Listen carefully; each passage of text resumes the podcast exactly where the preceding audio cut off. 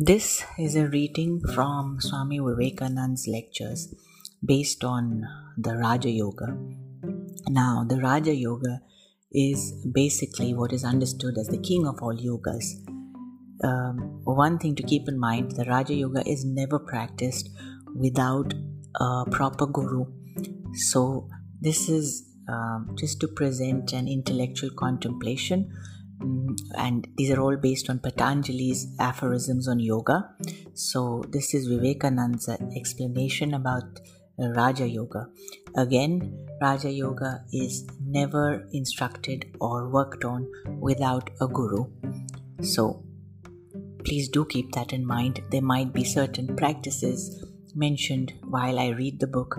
Uh, my suggestion would be not to follow it and try to do things you know, as a novice.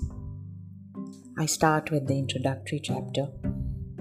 I'm going to just uh, make the introductory chapter a little concise.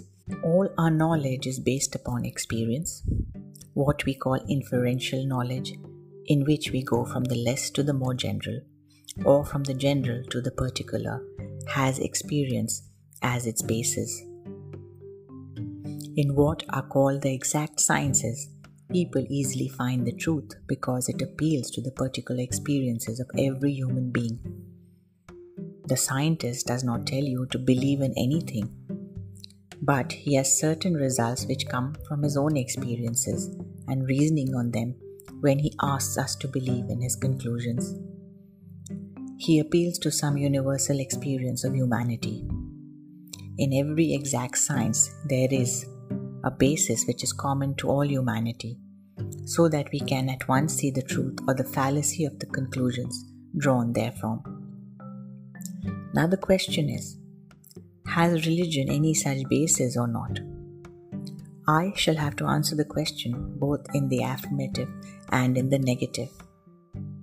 Religion, as it is generally taught all over the world, is said to be based upon faith and belief, and in most cases consists only of different sets of theories, and that is the reason why we find all religions quarreling with another.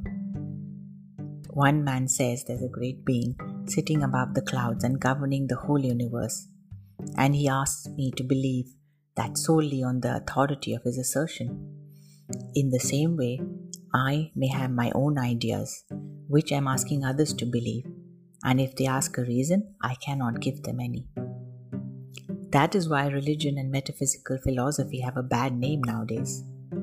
Every educated man seems to say, oh, these religions are only bundles of theories without any standard to judge them. In the first place, if you analyze all the various religions of the world, you will find that these are divided into two classes those with a book and those without a book. Those with a book are the strongest and have the largest number of followers, those without books have mostly died out, and the few new ones have very small followings. Yet in all of them, we find one consensus of opinion that the truths that they teach are the results of the experiences of particular persons. Thus, it is clear that all the religions of the world have been built upon that one universal and adamantine foundation of all our knowledge, direct experience. The teachers all saw God, they all saw their own souls, they saw their future, they saw their eternity, and what they saw, they preached. Only there is this difference that by most of these religions, especially in modern times, a peculiar claim is made, namely that those experiences are, are impossible at the present day. They were only possible with a few men who were the founders of the religions that subsequently bore their name. At the present time, these experiences have become obsolete and therefore we now have to take religion on belief. This I entirely deny. If there has been one experience in this world in any particular branch of knowledge, it absolutely follows that that experience has been possible millions of times before and will be repeated eternally. Uniformity is the rigorous law of nature. What once happened can happen always. The teachers of the science of yoga therefore declare that religion is not only based upon the experience of ancient times, but that no man can be religious until he has the same perceptions himself. Yoga is the science which teaches us how to get these perceptions. The science of Raja Yoga proposes to put before humanity a practical and scientifically worked out method of reaching this truth. In the first place, every science must have its own method of investigation. If you want to become an astronomer and sit down and cry astronomy, astronomy, it'll never come to you. The same with chemistry. A certain method must be followed. Each science must have its own methods. I could preach you thousands of sermons, but they would not make you religious until you practice the method. These are the truths of the sages of all countries, of all ages, of men, pure and unselfish, who had no motive but to do good to the world. They all declare that they have found some truth higher than what the senses can bring to us, and they invite verification. They ask us to take up the method and practice honestly, and then, if we do not find this higher truth, we will have the right to say that there is no truth in the claim. But before we have done that, we are not rational in denying the truth of their assertions. So we must work faithfully using the prescribed methods, and light will come. The science of Raj Yoga, in the first place, proposes to give us such means of observing the internal states. The instrument is the mind itself. The power of attention, when properly guided and directed towards the internal world, will analyze the mind and illumine facts for us. The powers of the mind are like rays of light dissipated. When they are concentrated, they illumine. This is our only means of knowledge. What is the use of such knowledge? In the first place, knowledge itself is the highest reward of knowledge, and secondly, there is also utility in it. It will take away all our misery. When, by analyzing his own mind, man comes face to face, as it were, with something which is never destroyed, something which is by its own nature eternally pure and perfect, he will no more be miserable and no more unhappy. All misery comes from fear, from unsatisfied desire. Man will find that he never dies, and then he will have no more fear of death. There is only one method by which to attain this knowledge, that which is called concentration. The astronomer concentrates all the energies of his mind and projects them through his telescope upon the skies, the stars, the sun, and the moon, and they give their secrets to him. The more I can concentrate my thoughts on the matter on which I'm talking to you, the more light I can throw upon you.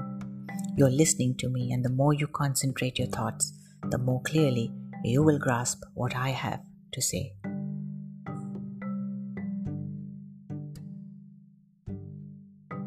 How has all the knowledge in the world been gained but by concentration of the powers of the mind? The world is ready to give up its secrets if we only know how to knock, how to give it the necessary blow. The strength and the force of the blow come through concentration. There is no limit to the power of the human mind. The more concentrated it is, the more power is brought to bear on one point. That is the secret. It is easier to concentrate the mind on external things. The mind naturally goes outwards. But not so in the case of religion or psychology or metaphysics, where the subject and the object are one. The object is internal, the mind itself is the object, and it is necessary to study the mind itself. Mind studying mind. This is what Raja Yoga proposes to teach. The goal of all its teaching is how to concentrate the mind, then how to discover the innermost recesses of your own minds, then how to generalize their contents and form our own conclusions from them. It therefore never asks the question what our religion is, whether we are atheists, whether we are Christians, Jews, or Buddhists. We are human beings, that is sufficient. Every human being has the right and the power to seek for religion. Every human being has the right to ask the reason why and to have his question answered by himself, if he only takes the trouble. A part of the practice is physical, but in the main it is mental. As we proceed, we shall find how intimately the mind is connected with the body. If we believe that the mind is simply a finer part of the body and the mind acts upon the body, then it stands to reason that the body must react upon the mind. If the body is sick, the mind becomes sick also. If the body is healthy, the mind remains healthy and strong. When one is angry, the mind becomes disturbed. Similarly, when the mind is disturbed, the body also becomes disturbed. For majority of the people, the mind is under the control of the body, their mind being very little developed. The vast mass of humanity is very little removed from the animals. Not only so, but in many instances, the power of control in them is little higher than that of the lower animals. We have very little command of our minds. Therefore, to bring that command about, to get that control over body and mind, we must take certain physical helps. When the body is sufficiently controlled, we can attempt the manipulation of the mind. By manipulating the mind, we shall be able to bring it under our control, make it work as we like, and compel it to concentrate its powers as we desire. According to the Raja Yogi, the external world is but the gross form of the eternal or subtle. The finer is always the cause, the grosser the effect. So the external world is the effect, the internal the cause. In the same way, external forces are simply the grosser parts of which the internal forces are the finer. A man who has discovered and learned how to manipulate the internal forces will get the whole of nature under his control. The yogi proposes to himself no less a task than to master the whole universe, to control the whole of nature. The end and aim of all science is to find the unity, the one out of which the manifold is being manufactured, the one existing as many. Raja Yoga proposes to start from the internal world, to study internal nature, and through that control the world, both internal and external. It is a very old attempt. India has never been in its special stronghold, but it was also attempted by other nations. In Western countries, it was regarded as mysticism, and people who wanted to practice it were either burned or killed as witches and sorcerers. In India, for various reasons, it fell into the hands of persons who destroyed 90% of the knowledge and tried to make a great secret of the remainder. In the modern times, many so called teachers have risen in the West worse than those of India because the latter knew something while these modern exponents know nothing. Anything that is secret and mysterious in these systems of yoga should be rejected at once. The best guide in life is strength. In religion, as in all matters, discard everything that weakens you and have nothing to do with it. Mystery mongering weakens the human brain. For time, it was discovered more than 4000 years ago, yoga was perfectly formulated and preached in India. It is a striking fact that the more modern the commentator, the greater the mistakes he makes, while the more ancient the writer, the more rational he is. Most of the modern writers talk of all sorts of mystery. Thus, yoga fell into the hands of few people who made it secret instead of letting the full blaze of daylight and reason fall upon it. They did so so that they might have the powers to themselves. In the first place, there is no mystery in what I teach. What little I know, I will tell you. So far as I can reason it out, and I will do so, but as to what I do not know, I will simply tell you what the books say. The yogi proposes to attain the fine state of perception in which he can perceive all the different mental states Certain regulations as to food are necessary. We must use the food which brings us the purest mind. All the forces that are working in this body have been produced out of food. We see that every day. If you begin to fast, first your body will get weak, the physical forces will suffer, then after a few days, the mental forces will suffer also. First, memory will fail, then comes a point when you're not able to think, much less to pursue any course of reasoning.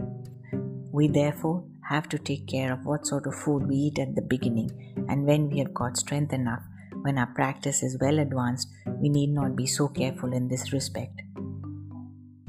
A yogi must avoid the two extremes of luxury and austerity. He must not fast, nor torture his flesh. He who does so, says the Gita, cannot be a yogi. He who fasts, he who keeps awake, he who sleeps much, he who works too much, he who does not work. None of these can be a yogi.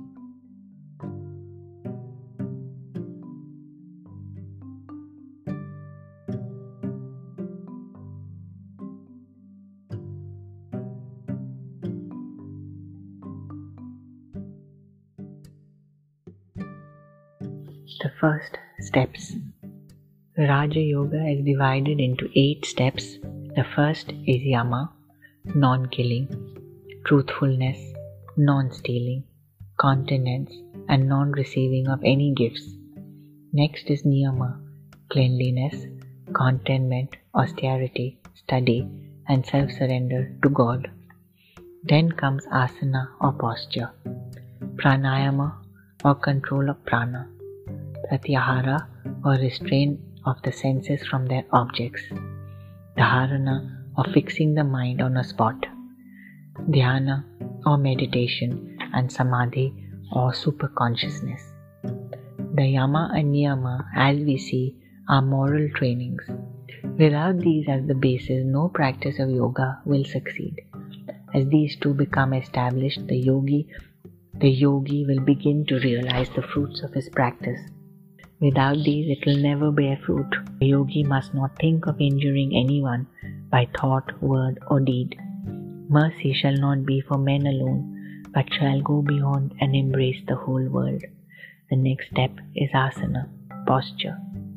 A series of exercises, physical and mental, is to be gone through every day until certain higher states are reached. Therefore, it is quite necessary that we should find a posture in which we can remain long. That posture which is the easiest for one should be the one chosen.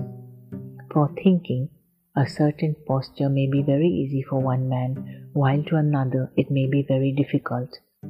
We will find later on that during the study of these psychological matters, a good deal of activity goes on in the body. Nerve currents will have to be displaced and given a new channel. New sorts of vibrations will begin, the whole constitution will be remodeled, as it were. But the main part of the activity will lie along the spinal column, so that the one thing necessary for the posture is to hold the spinal column free. Sitting erect, holding the three parts, the chest, neck, and head, in a straight line. Let the whole weight of the body be supported by the ribs, and then you have an easy, natural posture with the spine straight. You will easily see that you cannot think very high thoughts with the chest in this. With the chest in. This portion of the yoga is a little similar to the Hatha Yoga, which deals entirely with the physical body. Its aim being to make the physical body very strong. We have nothing to do with it here because its practices are very difficult and cannot be learnt in a day, and after all, do not lead to much spiritual growth. There is not one muscle in the body over which a man cannot establish a perfect control. The heart can be made to stop a go on at its bidding, and each part of the organism can be similarly controlled. The result of this branch of yoga is to make men live long. Health is the chief idea, the one goal of Hatha yogis. But that is all. A banyan tree lives sometimes 5,000 years, but it is a banyan tree and nothing more. So if a man lives long, he is only a healthy animal. One or two ordinary lessons of the Hatha yogis are very useful. For instance, some of you will find it a good thing for headaches to drink cold water through the nose as soon as you get up in the morning. After one has learned to have a firm, erect seat, one has to perform, according to certain schools, a practice called the purifying of the nerves. This part has been rejected by some as not belonging to Raja Yoga, but as so great an authority as the commentator Shankaracharya advises it, I think fit that it should be mentioned and I will quote his own directions from his commentary on the Shvetashvatara Upanishad. The mind, whose dross has been cleared away by pranayama, becomes fixed in Brahman, therefore, pranayama is declared. First, the nerves are to be purified, then comes the power to practice pranayama. Stop the right nostril with the thumb. Through the left nostril, fill in air according to capacity. Then, without any interval, throw the air out through the right nostril, closing the left one. Again, inhaling through the right nostril, eject through the left according to capacity. practicing this three or five times at four hours of the day, before dawn, during midday, in the evening, and at midnight, in 15 days or a month, purity of the nerves is attained. Then begins pranayama. Practice is absolutely necessary. You may sit down and listen to me by the hour every day, but if you do not practice, you will not get one step further. It all depends on practice. We never understand these things until we experience them. We will have to see and feel them for ourselves. There are several obstructions to practice. The first obstruction is an unhealthy body. If the body is not in a fit state, the practice will be obstructed. Therefore, we have to keep the body in good health. We have to take care of what we eat and drink and what we do. We must not forget that health is only a means to an end. If health were the end, we would be like animals. Animals rarely become unhealthy. The second obstruction is doubt. We always feel doubtful about things we do not see. Man cannot live upon words, however he may try. So doubt comes to us as to whether there is any truth in these things or not. Even the best of us will doubt sometimes. With practice, within a few days, a little glimpse will come, enough to give one encouragement and hope. As a certain commentator on yoga philosophy says, when one proof is obtained, however little that may be, it will give us faith in the whole teaching of yoga. For instance, after the first few months of practice, you will begin to find you can read another's thoughts. They will come to you in a picture form. Perhaps you will hear something happening at a long distance when you concentrate your mind with a wish to hear. These glimpses will come by little bits at first, but enough to give you faith and strength and hope. For instance, if you concentrate your thoughts on the tip of your nose, you will begin to smell most beautiful fragrance, which will be enough to show you that there are certain mental perceptions that can be made obvious without the contact of physical objects. But we must always remember that these are only the means, the aim, the end, the goal of all this training is liberation of the soul. Absolute control of nature and nothing short of it must be the goal. We must be the masters and not the slaves of nature. Neither body nor mind must be our master, nor must we forget that the body is mine and not I the body's. A god and a demon went to learn about from the self from a great sage. They studied with him for a long time. At last the sage told them, You yourselves are the being you're seeking. Both of them thought that their bodies were the self. Then they went back to their people quite satisfied and said, We have learned everything that was to be learned. Eat, drink, and be merry. We are the self, there's nothing beyond us. The nature of the demon was ignorant, clouded, so he never inquired any further, but was perfectly contented with the idea that he was God, that by the self was meant the body. The God had purer nature. He at first committed the mistake of thinking, I, this body, am Brahman. So keep it strong and healthy and well dressed and give it all sorts of enjoyments. But in a few days he found out that that could not be the meaning of the sage, their master. There must be something higher. So he came back and said, Sir, did you teach me that this body was the self? If so, I see all the bodies die. The self cannot die. The sage said, Find it out. Thou art that. Then the god thought, that the vital forces which work the body were what the sage meant. But after a time, he found out that if he ate, these vital forces remained strong, but if he starved, they became weak. The god then went back to the sage and said, Sir, do you mean that the vital forces are the self? The sage said, Find out for yourself. Thou art that. The god returned home once more, thinking that it was the mind perhaps that was the self. But in a short while he saw that the thoughts were so various, now good, again bad, the mind was too changeable to be the self. He went back to the sage and said, Sir, I do not think that the mind is the self. Did you mean that? No, replied the sage. Thou art that. Find out for yourself. The god went home and at last found that he was the self beyond all thought, one without birth or death, whom the sword cannot pierce or the fire burn, whom the air cannot dry or the water melt, the beginningless and endless, the immovable, the intangible, the omnipotent being, that it was neither the body nor the mind, but beyond them all. So he was satisfied. But the poor demon did not get the truth, owing to his fondness for the body. The world has a good many of these demonic natures, but there are some gods too. If one proposes to teach any science to increase the power of sense enjoyment, one finds multitudes ready for it. If one undertakes to show the supreme goal, one finds few to listen to him. Very few have the power to grasp the higher, fewer still the patience to attain it.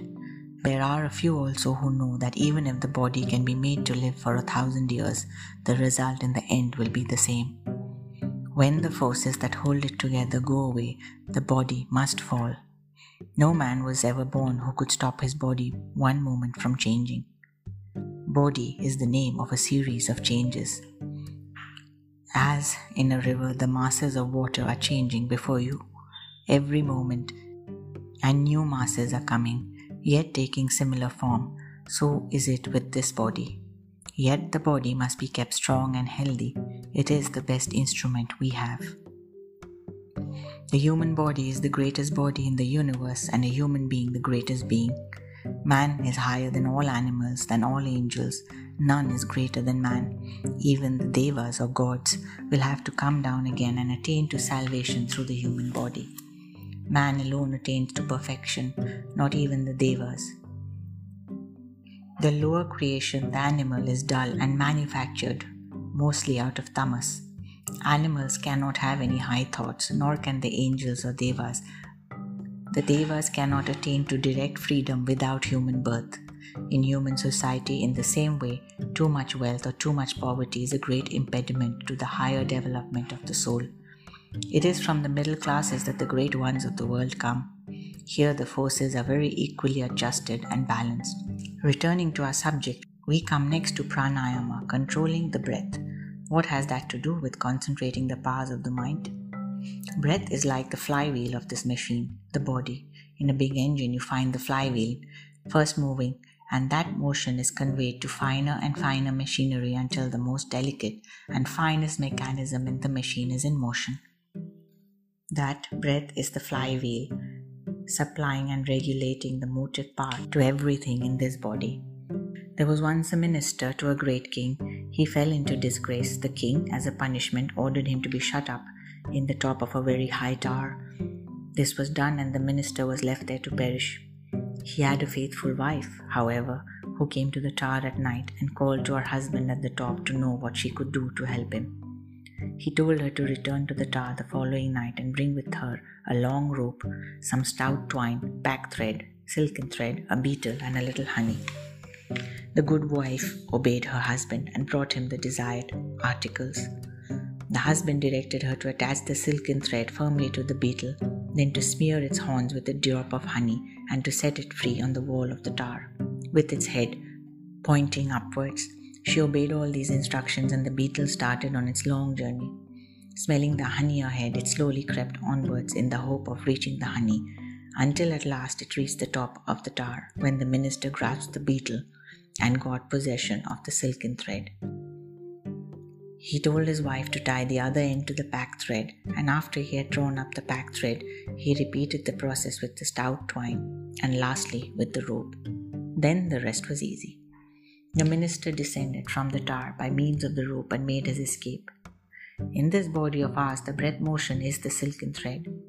By laying hold of it and learning to grasp it, we grasp the pack thread of the nerve currents, and from those the stout twine of our thoughts. And lastly, the rope of prana, controlling which we reach freedom. We do not know anything about our own bodies, we cannot know. At best, we can take a dead body and cut it in pieces, and there are some who can take a live animal and cut it in pieces in order to see what is inside the body. Still, that has nothing to do with our own bodies. We know very little about them. Why do we not? Because our attention is not discriminating enough to catch the very fine movements that are going on within. We can know of them only when the mind becomes more subtle and enters, as it were, deeper into the body. To get the subtle perception, we have to begin with the grosser perceptions. We have to get hold of that which is setting the whole engine in motion. That is the prana, the most obvious manifestation of which is the breath. Then, along with the breath, we shall slowly enter the body, which will enable us to find out about the subtle forces, the nerve currents that are moving all over the body. As soon as we perceive and learn to feel them, we shall begin to get control over them and over the body.